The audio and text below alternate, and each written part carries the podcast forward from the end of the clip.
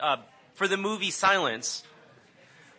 Um, how many, have any of you read the book Silence? So a few. Um, it's a um, uh, Endo Shusaku Endo, who was the author of the book Silence, uh, was the one of the best known novelists in Japan in the um, mid late uh, 20th century, uh, and he was a Christian, which makes him unusual in Japan. And the book is about um, a, a Portuguese Jesuit missionary who comes um, almost uh, at the I don't know if it's at the kind of at the beginning mid stages of intense persecution of the Christian community in Japan, and is a deep reflection on um, how do you endure suffering when God seems incredibly silent, which is the reason um, the book is called Silence. And so, how do you endure and have faith in a world filled with pain, suffering, when God seems to uh, refuse to speak? So, you can imagine why it's um, a profound book, maybe for many of us, uh, very appropriate as we enter into the Christmas season, where we celebrate and remember Christ's coming, and yet so many people long for and still do not see redemption and change. But also might be um, the kind of movie that you could invite a friend to. Because um, nobody could be awake in this season of this our world's life and not ask the question in a world of such intense suffering, uh, why does God not seem to speak or act? And um, Makoto's book um, is a, a, parallel reflection as a Christian on themes of suffering, themes of God's silence, and what is the role of beauty in um, helping us hear God speak. So um, it's another wonderful opportunity. And again, um, well, I'll, I'll, bring them up later. Um, the, but it's thinking about the movie actually is a good way of um, reminding us of the bracing and odd nature of Advent, isn't it? Because the challenge for so many of us is the entire culture, everybody around us is slowly sliding into um, the expected sentimentality of Christmas at an alarming rate, right?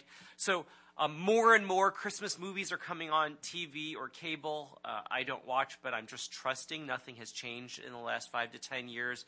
And there will be heartwarming stories of, of families gathering around Christmas and the lone prodigal coming back. It'll be times for um, the gift of the Magi and these beautiful self sacrificial stories of caring and kindness. And these are all good. And even in the songs we begin to sing, you begin to encounter the baby Jesus, who's so adorable because no crying he makes. And if you're a non crying baby, you're absolutely adorable. right? It's silent night, holy night, all is calm, all is bright. The baby just quietly there. And I don't know about you, but I've attended two births of my own children. Now, admittedly, it occurred in a hospital and not at a manger, but there were moments of silence and there were moments of calm, and yet there was a lot of flurry and confusion and anxiety and fear and moments of peace, maybe while the baby was nursing, but everything else in that manger wasn't quiet. Um, and Advent is actually our way as a Christian community, both in this church and in churches around the world, to remind ourselves not just of the beauty and the appropriate sentiments of love, joy, peace, and hope that we remember with the Advent wreath during the Advent season, but it also reminds us that as Jesus came once, he's coming again and that we live in that in between space of the, his entry into the world as a child and powerless, and his death and resurrection, and his eventual return to bring justice and wholeness into the world fully. Um, and it's important to remember, I think, that um, as much as Christmas includes love and welcome and opening our doors to friends and family um, and strangers, around a meal and around the exchange of gifts. Um, as anybody who has recently or even in the past welcomed a baby to their home, you know, um, as soon as a child enters your world, it's a lot more than just love and snuggles. Your entire world is upended. Everything changes. The rhythms of sleeping, if you get any, and eating, if you're able to, um, and ways that you relate have all changed. I used to describe uh, my first daughter when she was born as an infant. She's like, um, well, a friend described her, his child is the most high maintenance house plant he's ever encountered because she would just lay there, his child, but then require all sorts of, um, you know, very complicated, precise sort of care. And he said, but does she respond? No, she's like a house plant. She just lays there. This is before she could even smile, right? I used to describe my children as the most demanding cult leaders in the world because they would wake you up in the middle of the night with no warning and just begin screaming at you. So you're constantly in a state of exhaustion and disorientation, right? Absolutely demanding, right? Wanted absolute obedience to their smallest command. Feed me now, change me now, hold me now, do it now. Um, and at the same time, expect unrequited and absolute devotion and obedience and love. And we gave it to them. Um, Advent and Christmas puts us in this unique opportunity to remember the sentimental, beautiful things about Jesus that Christmas draws our attention to. But it gives us four weeks to sit in that unsatisfied longing that we sang in those first songs. Come, thou long expected Jesus, because we would like him to come again. Right? I love O come, O come, Emmanuel, because even as we're singing Rejoice, Rejoice, um, um, Rejoice, Rejoice, uh, you know, uh, Israel, um, the tune itself is weirdly minor and melancholy, even as we remind ourselves to rejoice, and it ends in this unresolved way. Um, and it's because, as this passage reminds us during Advent, that Jesus' coming does two uh, very distinct things that we need to hold together in this season. Jesus comes, as Dick reminded us last week, to free people from the demonic forces that trap and enslave them, right? And that's what we usually celebrate as we think about the accomplishments of the cross, as we engage in Christmas, that Jesus has come to push back the forces of darkness. Jesus has come to free those who are trapped by their own sin, who feel burdened under the slavery to their own desires, wants, and needs without the ability to see beyond themselves. Jesus has come to free us from any fear that we would have of God the Father because we know we are forgiven. And this is really good news. And because Jesus has bound Satan, his followers, we, his church, are able to proclaim to people there's freedom ahead. Right? There is hope for you. You are no longer shackled to the um, addictions, large or small, which continue to control your world. You are no longer bound by the principalities and powers which would direct how you think and how you buy and how you live in the world. You are free to be new people. And as a church, the good news that we bring to people is that freedom is possible, freedom can actually be experienced, and freedom is being offered. And that's why in this Christmas season, um, are so many activities that you can invite a friend to.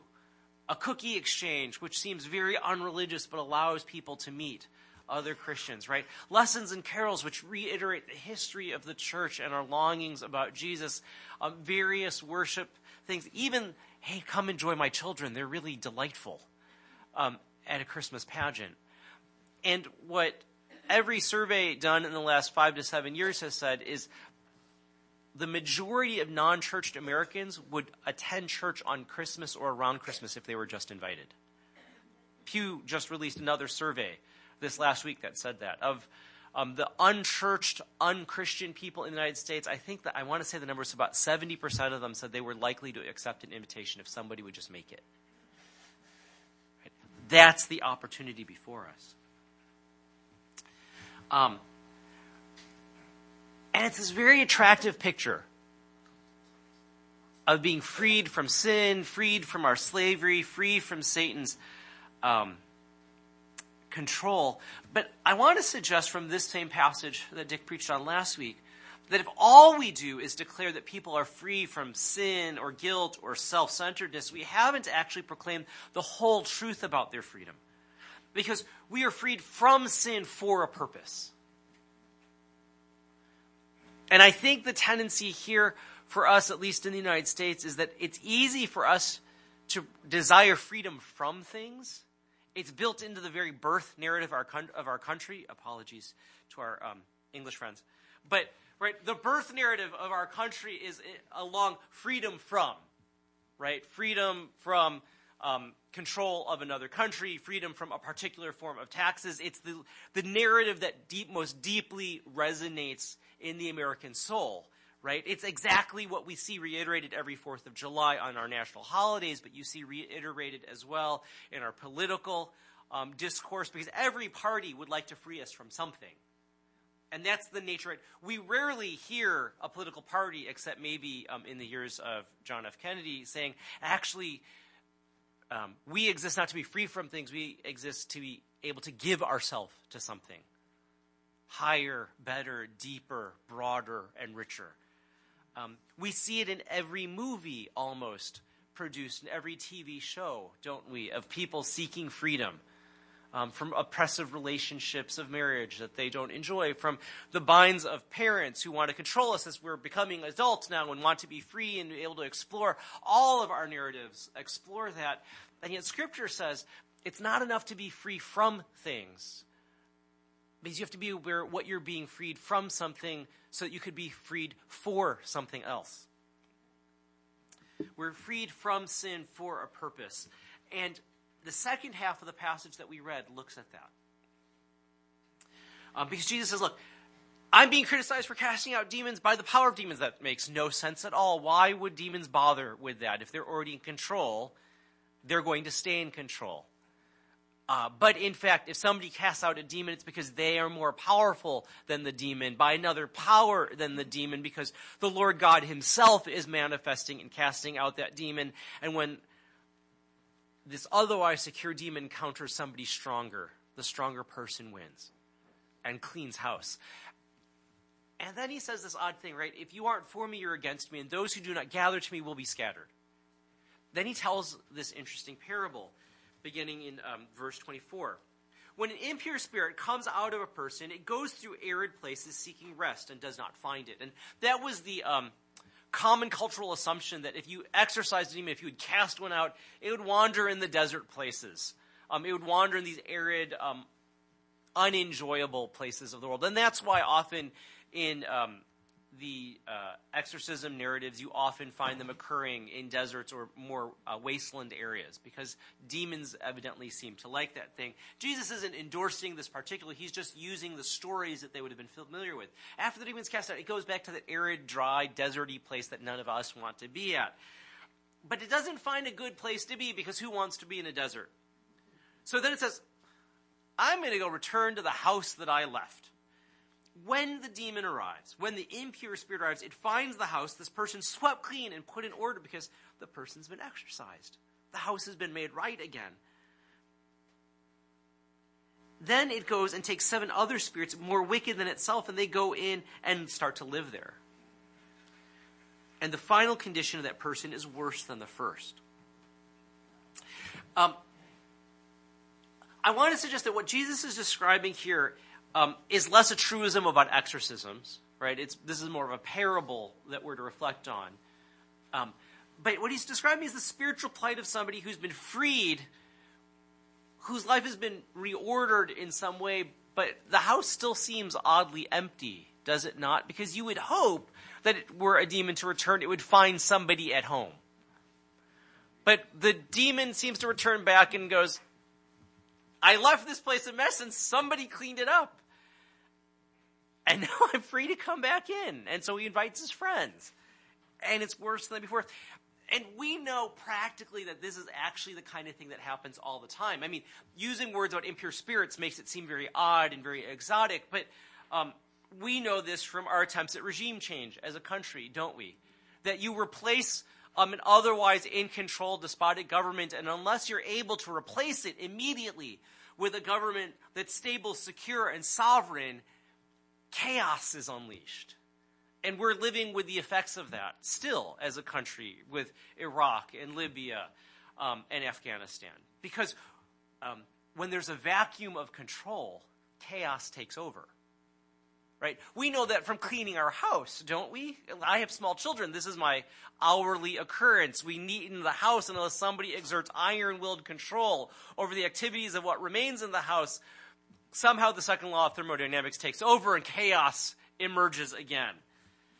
Often through the agents of chaos in my house, who are ages six and eight. Um, we know this just from the simple daily experiences that we have of trying to break bad habits, don't we? Um, whether of dieting or smoking or small addictions, whatever it is, um, you can try to stop something to be free of it, but unless you fill that space with something else, you inevitably go back to it.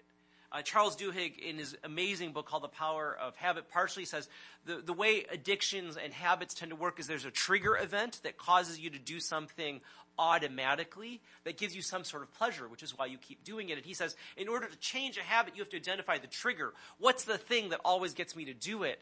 And then actually find something else that provides a different sort of pleasure for you to fill that kind of space. Right? So for those of us who've tried to eat more healthily, um, the simple thing they often say is right it's both portion control and eating healthier things. So what should you do? Eliminate the unhealthy things from your house because it's just so easy to reach for that bag of chips. But if what's easier to reach for is the fruit or vegetables you are more likely to eat that right? And that you know rather than allowing your um, uh, food, because I think about food all the time, um, the, the way you manage amount of food is that you pre-portion your food so that you're able to control. I, am going to eat this and then I will stop. Right? But if you're left with an, um, there was a, a, professor at Cornell who did this amazing study where um, he invited people to come and eat in his lab, and they had bowls of soup, um, but they filled the soup from the bottom while the people were eating, without telling the people. And people literally were eating quarts of soup at a time without realizing it because as long as there was soup there, they would just continue to fill their mouth without thinking that they had to ask for more right? And so that's why they say, you know, prepackage your food for lunch. And, um, but it's all about having the trigger. and then rather than just saying no and denying yourself the thing, I'm hungry, I'm still not going to eat, which never works. It's to actually choose something healthier and in a smaller quantity, which is why we have now in the in Target and the grocery store so many of those snack packs, right? Small amounts of cookie is better than large bag of cookie, right? Small thing of carrots, which is nature's candy, is how they're trying to sell it now, um, is better than the M and M's. Um, in my family, it's you know uh, we like just chocolate chips straight, uh, but they give me a like it's a smaller amount of intense chocolate rather than the giant bar. I don't even secretly, I desperately long for, right? But three chocolate chips and walk away. Um, but it's true in countries, it's true in our homes, it's true in our daily experience. The reality is, if you want to be free of something, it's not just enough to clear it out, you actually have to replace it with something healthier, better, and life giving for you. Right? Whether it's a stable government that actually can be in control, um, a set of behaviors that can keep your house clean or replacing um, a longed for food item with something that's easier to get to, better for you, and gives you some pleasure of not only does it reasonably tasty, but also you know you're making a good choice for health. Um, and Jesus says it's true spiritually as well. It's not enough to just be free from the power of sin and evil, as good as that is and let's agree, it's very good. If all you want is freedom, if all you want is to feel better, you're actually falling into um, what sociologists who've studied American Christianity have termed um, moral therapeutic deism rather than actual Christianity. Right? And what sociologists call moral therapeutic deism is this. In general, most people in America pursue religion so that they'd be a little bit more moral they want to be nice. And they want other people just to be nice or nicer. It's therapeutic in that we largely pursue religion to feel better about ourselves, to take off some of the edges of where our life is hurting us. So we'd like to be a little happier. We'd like to be a little bit more encouraged. We'd like to feel better about ourselves. And it's deistic. There is a God, but we're hoping God just doesn't do very much around us beyond making us a little nicer and a little happier. Right? It's essentially the church of Oprah Winfrey, who, who does good things, right? As far as it goes. Because she would love for people to be a little happier and a little bit nicer. And she believes in a spiritual world out there, but it's a spiritual that doesn't demand as much. And the problem is when you pursue moral therapeutic deism, you end up with very nice, reasonably happy people who don't really need God. Because he can be substituted for so many other things. A little pharmacology, a little consumer shopping therapy, um, just being in a nice relationship will do that. The challenge when you pursue moral therapeutic deism is that you end up raising children who think that the sole point of the Christian life is just to be nicer and a little ni- better. And what I can say in college ministries, those children don't survive contact with the real world. And every study that Fuller Seminary has done studies on what helps children survive the transition to adulthood, what they say are two things. One of which is they need multi generational, particularly adult and older aged Christians to be engaged in their life so that they have multiple points of contact beyond their parents or a youth leader. But it's really the parents and grandparents, the uncles and aunties of the church that keep people in the faith. And they need a faith which actually helps them recognize the goal is not just to be good kids because you're going to fail. And not just happy kids because one day you're going to be sad. But kids who so deeply experience the reality and knowledge that you will fail morally and you will be discouraged at times. But how does Jesus meet you in failure and discouragement? and begin to transform you. That's what allows them to get to college, to fail morally and struggle emotionally and continue in the faith. And when that's modeled by adults who share actual, real stories of that being true of their Christian experience, you begin to raise people who have the resilience to survive into adulthood as Christians. Um, if you pursue moral therapeutic deism, um, it affects the kind of witness that we have to the community around us. Because then the goal of our community witness is to show that we're nicer, more moral people. and the reality is, we like the idea of nicer and more moral people, but we think they're somewhat stuffy. Like, we're constantly going to be um, reminded of how bad our manners are if we're invited to their house for dinner, or that we're never going to measure up. And the shattering truth and hope that we offer as a community is not that we're nicer and more moral than the people that we're around but we're actually far more aware of our brokenness, far more desperate than they could even imagine. And we've seen a Savior who transforms us and changes us. And we know we aren't fully transformed enough yet. And that's the beauty of Advent for us, isn't it? We're not quite there yet. And I wonder if you were to invite a neighbor to a cookie exchange, if they didn't encounter just nice, more moral people but transparent, honest people who had found in Jesus some hope and the ability to walk another day, if that wouldn't make that cookie exchange a place actually where your non Christian neighbor would be like, oh, I'd love to have another conversation with people like you again. Right? um, the problem, of course, is as human beings, when left to ourselves, we're vulnerable. Um, we're vulnerable to our own idol making factories that are our hearts and to the influence of external forces around us. So, what are we freed for? Right? If this empty vacuum is not actually the goal, we're freed for Jesus and for his service. And I think that's where that next part of the story begins to take over because he says, look, if, if all you do is you get freedom from evil and you create a little space in your heart, the reality is free, um, that evil will return. And actually, there's nothing worse, according to C.S. Lewis, than um, a religiously bad person. Because a person who thinks they're freed from evil but continues to be ocu- uh, occupied and controlled by evil does even worse things than the worst atheist would ever do, right? Because there's nothing worse than a self righteous, terrible, angry person. So, what are we freed for? So, Jesus is telling the story, and I think overcome by um, a sense of what an amazing teacher and what power he, he shows. A woman cries out in the audience, which I love, and she says, Blessed is the woman who bore you and nursed you. And what she's really saying is, Man, if I had a son like that. Um, which plays into every Jewish mom stereotype in the world, right? Because you know her son's probably standing right next to her when that's happening, right? Blessed is the one who bore you and nursed you, because if she had a son like that, she would be blessed indeed. And what I love is Jesus doesn't deny that at all. He doesn't go, no, right? He instead redirects it. Because that's part of what we know in the Christmas story, which was read to us um, in the reading uh, when the Advent candle was lit up. Um, Mary is described as blessed. Um, particularly when she goes to visit Elizabeth. And it's critical that she's um, favored by God and recipient of his grace.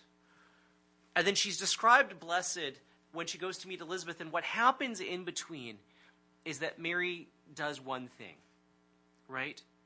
She responds to God's invitation to her with these words I am the Lord's servant. May it be to me as you have said. What changes her from somebody who's just experienced goodness and favor from God into a person who could be described as blessed? It's the posture of response of, You've told me this hard, terrible, frightening, and scary truth about who I am and what you're calling me to do, which will put me in danger, which will cause me to experience shame in my community, which will leave me vulnerable for the rest of my life to the comments of my neighbors, families, and friends that I would be pregnant before I was married. In a culture where that could lead to my death. May it be to me as you have said. I am the Lord's servant. Right? What changes her from somebody just experiencing grace into experiencing blessing is this posture of whatever you say, I embrace it and will do it. Um, Mary models for us in that moment discipleship, doesn't she? She models what actually moves us into a place where rather than just being um, free from things, we're actually now understanding what we're freed for. We're freed so that we can embrace what God has said to us, so that we can do what He calls us to do. And that's why Jesus says, um, I'm not denying the blessed nature of my mother because of, the, but what makes her blessed is not her physical connection to me her genetic connection to me, our long familiar relationship. The fact that she bore me is not the cause of her blessedness. Why is she blessed? Blessed, rather, he says, are those who hear the word of God and obey it. It's interesting because in Matthew's telling of the story, what comes usually at this point is not this story of this woman calling out, it's another story. You see, at one point, Jesus was doing so much ministry, his family was quite concerned for him because he wasn't eating or sleeping well. And so um, Mary and um, his brothers, and I think one of his sisters, came to go pick him up and bring him back home for a little bit of a rest um, because they thought he was out of his mind. And so they arrive at the door of the house at which Jesus is teaching, and as he's teaching, somebody comes over. Your mom and your brother are here. They're outside. They want to talk to you. And Jesus looks up and he does this incredibly harsh thing in a Jewish context because I believe what he did is he looks out the doors and he sees his mother and brothers uh, and standing there and he says, Who is my mother and my brother? Who is my mother and who are my brothers? It is the people who do the will of God who are my mothers and my, my mother and my brothers and my sisters. And do you see what he does in that moment? He says, biology does not count in this moment. My true family will be the people who follow the word of the Lord and obey it. And Luke, has, having already used that story in his gospel, uses this story to make the same point, doesn't he? Who's blessed? Whose will experience the fullness of life as I, God, intend for it? Those who embrace my word and obey it. Um, what turns somebody from a demon ridden, idol worshiping husk of a person into somebody who's blessed? It's how we respond to Jesus and his word. Um, part of what that's going to call for us as a congregation, I want to suggest, is that we actually have to believe that what Scripture teaches and what God commands is actually life giving, hope offering, and blessed making for us. Because I think it's so easy for us in this season to believe that what Scripture teaches is actually all about denial, harshness, and personal death. In issues around our sexuality and our generosity and self sacrifice and self forgetfulness and humility and in hospitality, do we believe that if we were to practice what Scripture teaches, we'd actually experience life and life abundantly? That we'd actually experience deeper joy, love, peace, and hope? Or do we think it's a terrible burden to be born? Jesus makes this about him. And I think the fascinating thing is he makes it about him because he wants to challenge our notions of what it means to receive him. When you think of him merely as a small baby and child, it's easy to think, we're just going to snuggle. I'll hold him. There'll be a bottle. It'll be warm and comfy with a nice blanket around ourselves. And there is that when you have a baby in your house. But there's so much more because your world will be upended. We often think, I think, that we're inviting Jesus as a house guest into our home. Maybe, you know, over morning cup of tea when you have a quiet time, or once a week for an hour and a half on a Sunday. At worst, maybe you've invited him into your home as an interior direct decorator. He's going to come in and consult a little bit about the color of a wall here or there, or maybe a different kind of throw pillow that you need. And instead, as soon as he walks in the door, you realize he's holding blueprints in his hand and has a sledgehammer and he's about to get to work. That's why Advent focuses us both on Christ's first and his second coming, because it challenges us to go beyond the sentimentality of Christmas and Christ's first coming to reckon with his second.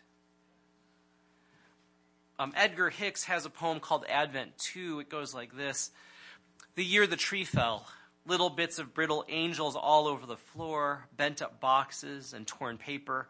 I cut myself a dozen times on sparkly slivers of broken balls.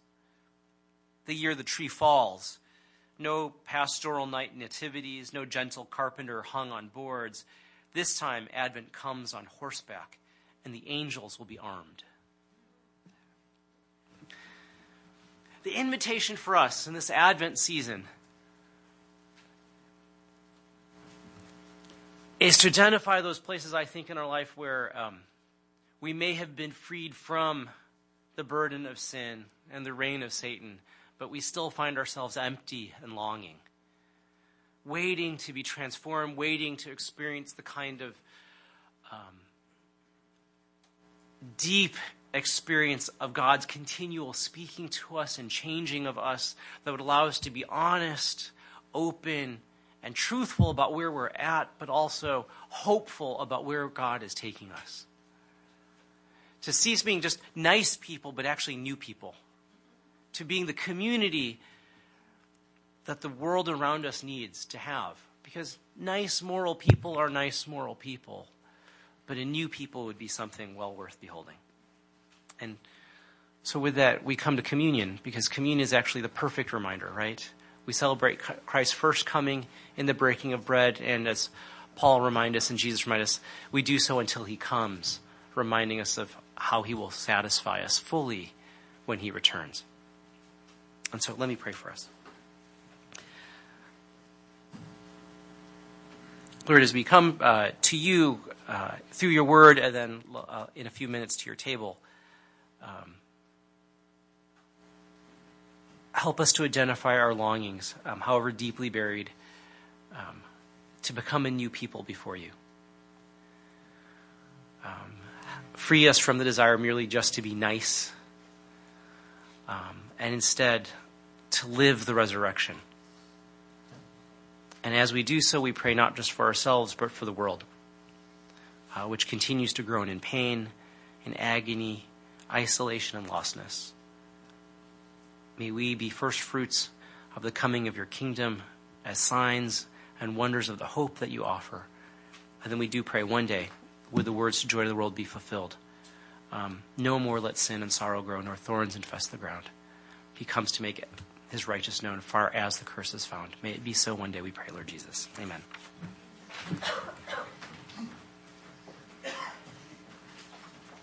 Thank you so much, Greg.